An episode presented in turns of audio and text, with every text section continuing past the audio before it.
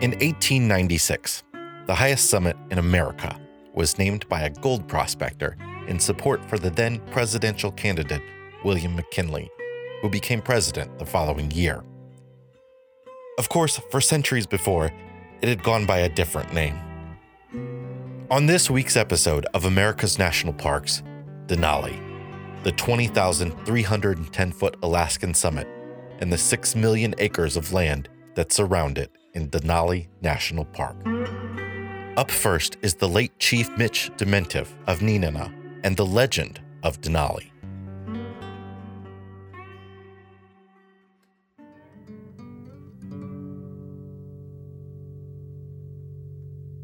Long before Denali was created, there lived in Alaska an Indian named Yahoo. He possessed great power but had no wife. Yahoo built a canoe and paddled west to find one. As he approached the Raven Chief village, he began singing a song that explained he was seeking a wife. The wife of the second chief spoke softly. You may have my daughter for your wife, but take her and go quickly. The Raven Chief is preparing to kill you. Yahoo began to paddle away with the young woman. The Raven Chief was right behind him. The Raven Chief caused a great storm. The water became very rough. Yahoo took out a powerful stone and threw it ahead of him, calming the waters, but mountainous green waves continued to roll behind him. Next, the Raven Chief threw his great spear straight at Yahoo, but Yahoo, using medicine, changed a large wave behind him into a mountain of stone just in time. The great spear glanced off the crest of the stone mountain. There was a second tremendous wave of water, even greater than the first. Yahoo used all his medicine to turn this wave into a tremendous mountain of stone. When the great spear hit the top of the mountain, there was a crash of breaking rock, and the great spear flew off into the sky. The Raven Chief was paddling so quickly his canoe struck the second great mountain of stone. The Raven Chief was thrown onto the rocks, where he changed instantly into a raven who flapped to the top of the mountain. Exhausted, Yahoo fell asleep. When he awoke, he was back at home with his new wife at his side. Gazing around, Yahoo saw the two mountains he had created. There was a smaller one to the west, now called Foraker, but the larger one, the one the great war spear glanced off before shooting into the stars. That mighty dome would be called Denali, the Great One. Yahoo looked to the sky to see the great raven, happy to be back with his people, dancing his approval in the wind.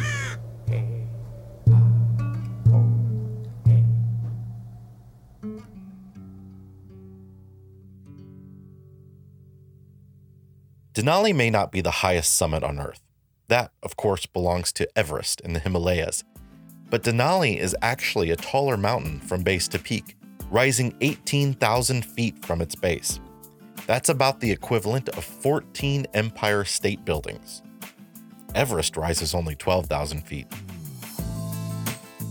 The climb up Denali is nowhere near as technical as Everest, but its sheer elevation change and its location still make it one of the most challenging climbs.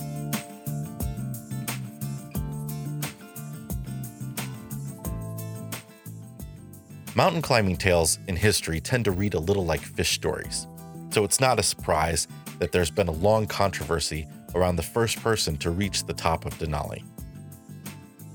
The first claim was laid in 1906 by an explorer named Dr. Frederick A. Cook. In fact, he took a camera along and had pictures to prove it.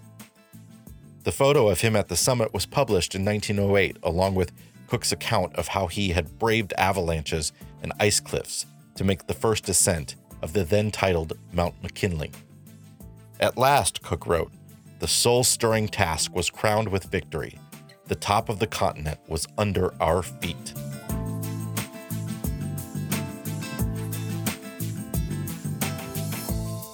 A couple years later, Cook also claimed that he was the first to reach the North Pole. But a guy named Robert Peary really did reach the North Pole and challenged Cook's claim to have gotten there first, putting the Denali claim in doubt as well. Not many believed Cook's story after that, save for a few historians and family members over the years that tried to prove it. Many of his photos seemed like they were taken elsewhere, and finally, in 1998, the negative of the summit photo was discovered. It showed that the published photo had been heavily cropped, and in fact, Cook was at a spot only 5,000 feet up the mountain. Meanwhile, back in 1910, four Alaskan gold miners were sitting in a bar debating Cook's claim to have reached the top. They were unconvinced and bragged that they, as Alaskans, would fare far better on the mountain. The bar owner bet them $500 that they couldn't do it. Now, these guys were not climbers. They were middle aged, overweight, and had no real climbing experience. Yet, in mid February 1910, these four miners set out to climb Mount McKinley and on April 3rd, they made it to the top where they planted a flag. Or so they said. Their claims were a little far fetched. Honestly, who could believe they really did it? For example, they said they had climbed the last 8,000 feet in one day. Hikers today take 10 to 15 hours to do the last 3 to 4,000 feet, which they do on the final day. And even though they brought a camera, None of the photos they took were at the summit, but they were so adamant that they made it. A couple weeks later, the New York Times Magazine published expedition leader Thomas Lloyd's story of their climb. It filled three pages, including notes from his journal, and it convinced a lot of people. But for others, the claim was still very much in doubt. So, another expedition set out in 1913 to reach the summit and to verify Lloyd's story. And in fact, they reached the North Summit and found the flag that Lloyd's party had planted. Four overweight miners with no hiking experience actually did it. Not so fast. It's important to note here that Denali has two peaks the south, which is the tallest, and the north, which is about 300 feet shorter it would appear that Lloyd and the miners only made it to the north. Now, the story changes a bit here. The miners claim that they only put the flag on the north peak because it would be visible from below, which it wasn't, and still said they actually reached both peaks. Many years later, a couple of the miners admitted that they only reached the north peak, but claimed that it was only because it was the more challenging climb of the two. The story would have been incredible enough without the lie, but now it taints their claim forever. That said, the climbers that set out to verify Lloyd's story actually did reach both peaks and are credited with the first summit of Denali in 1913. On the 100th anniversary in 2013, Jay Elhard of the National Park Service described the first summit and explored the reason why climbers climb.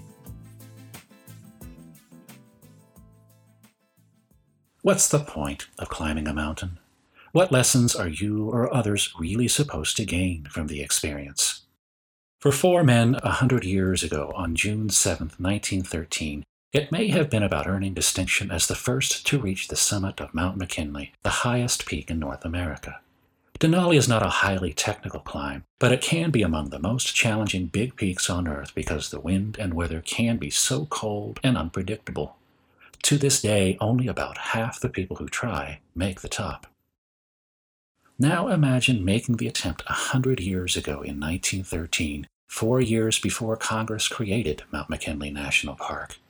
Prior to 1913, eight previous expeditions failed to reach the summit. They included accomplished climbers, adventurers, and a scoundrel or two.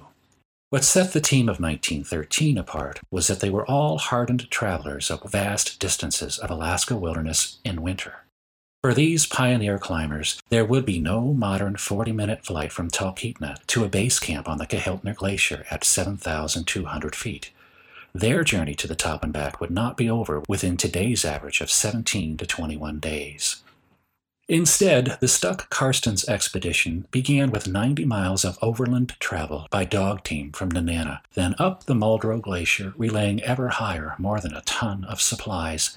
From their base camp, they cut and hauled firewood thousands of feet above treeline.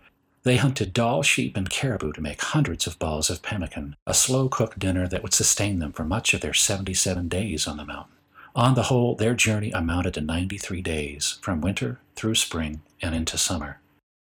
The expedition faced challenges beyond the mountain and fierce conditions.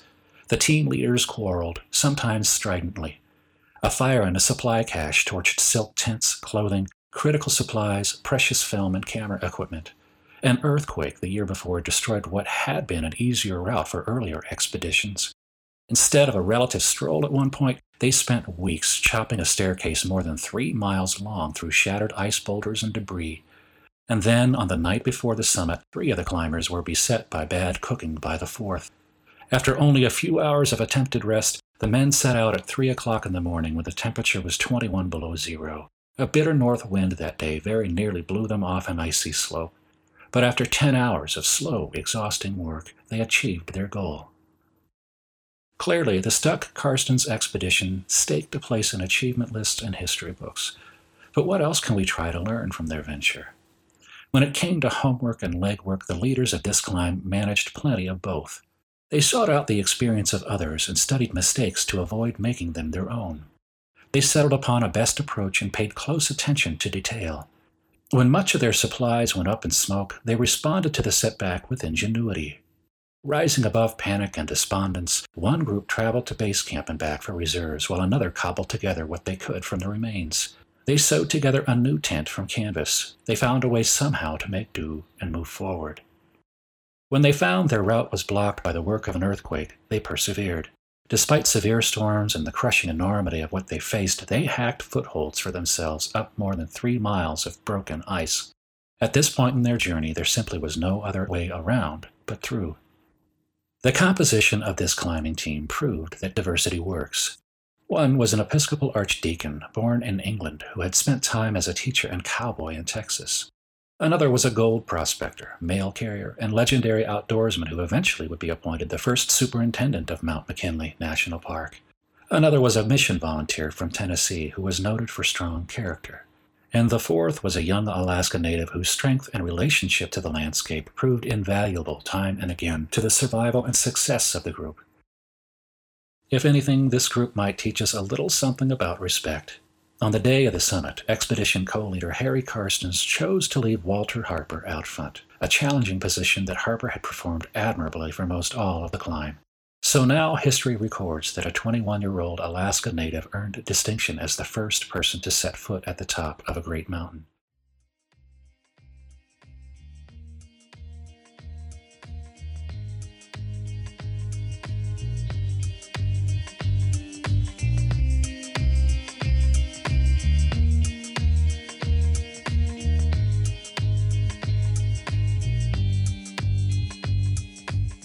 Denali National Park didn't actually include the mountain when it was set aside to protect Dall sheep in 1917. It was expanded over time and is now a massive wilderness with very few trails, intentionally to preserve hiking and backpacking in a trailless landscape. The marked trails that do exist are centered mainly around the two visitor centers.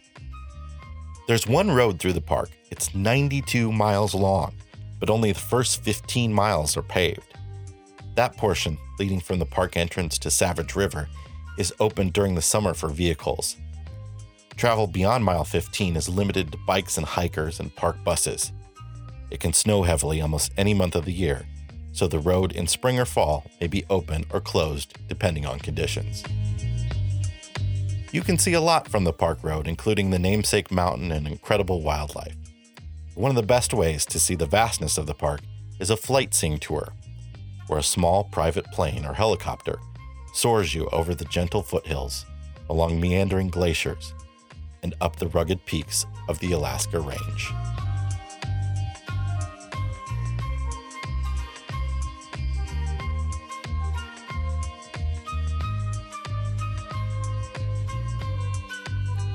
This episode of America's National Parks was written by me, Jason Epperson. If you enjoyed the show, we'd love a five star review wherever you listen to podcasts. Don't forget to hit the subscribe button and follow us on Facebook, Twitter, and Instagram. Just search National Park Podcast. You can also join our new America's National Parks Facebook group for national park lovers. We'll link to all of our social media as well as National Park Service resources in the show notes at nationalparkpodcast.com. The America's National Parks podcast is part of the RV Miles network of web resources for United States travelers.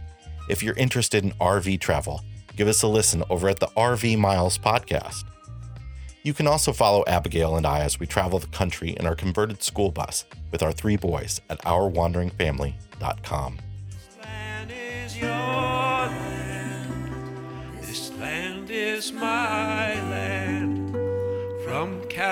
California to the New York Island.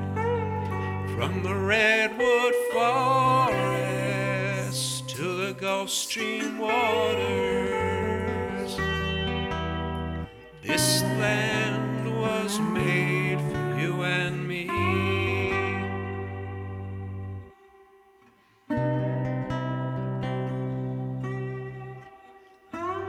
The America's National Parks podcast is a production of Lotus Theatricals, LLC.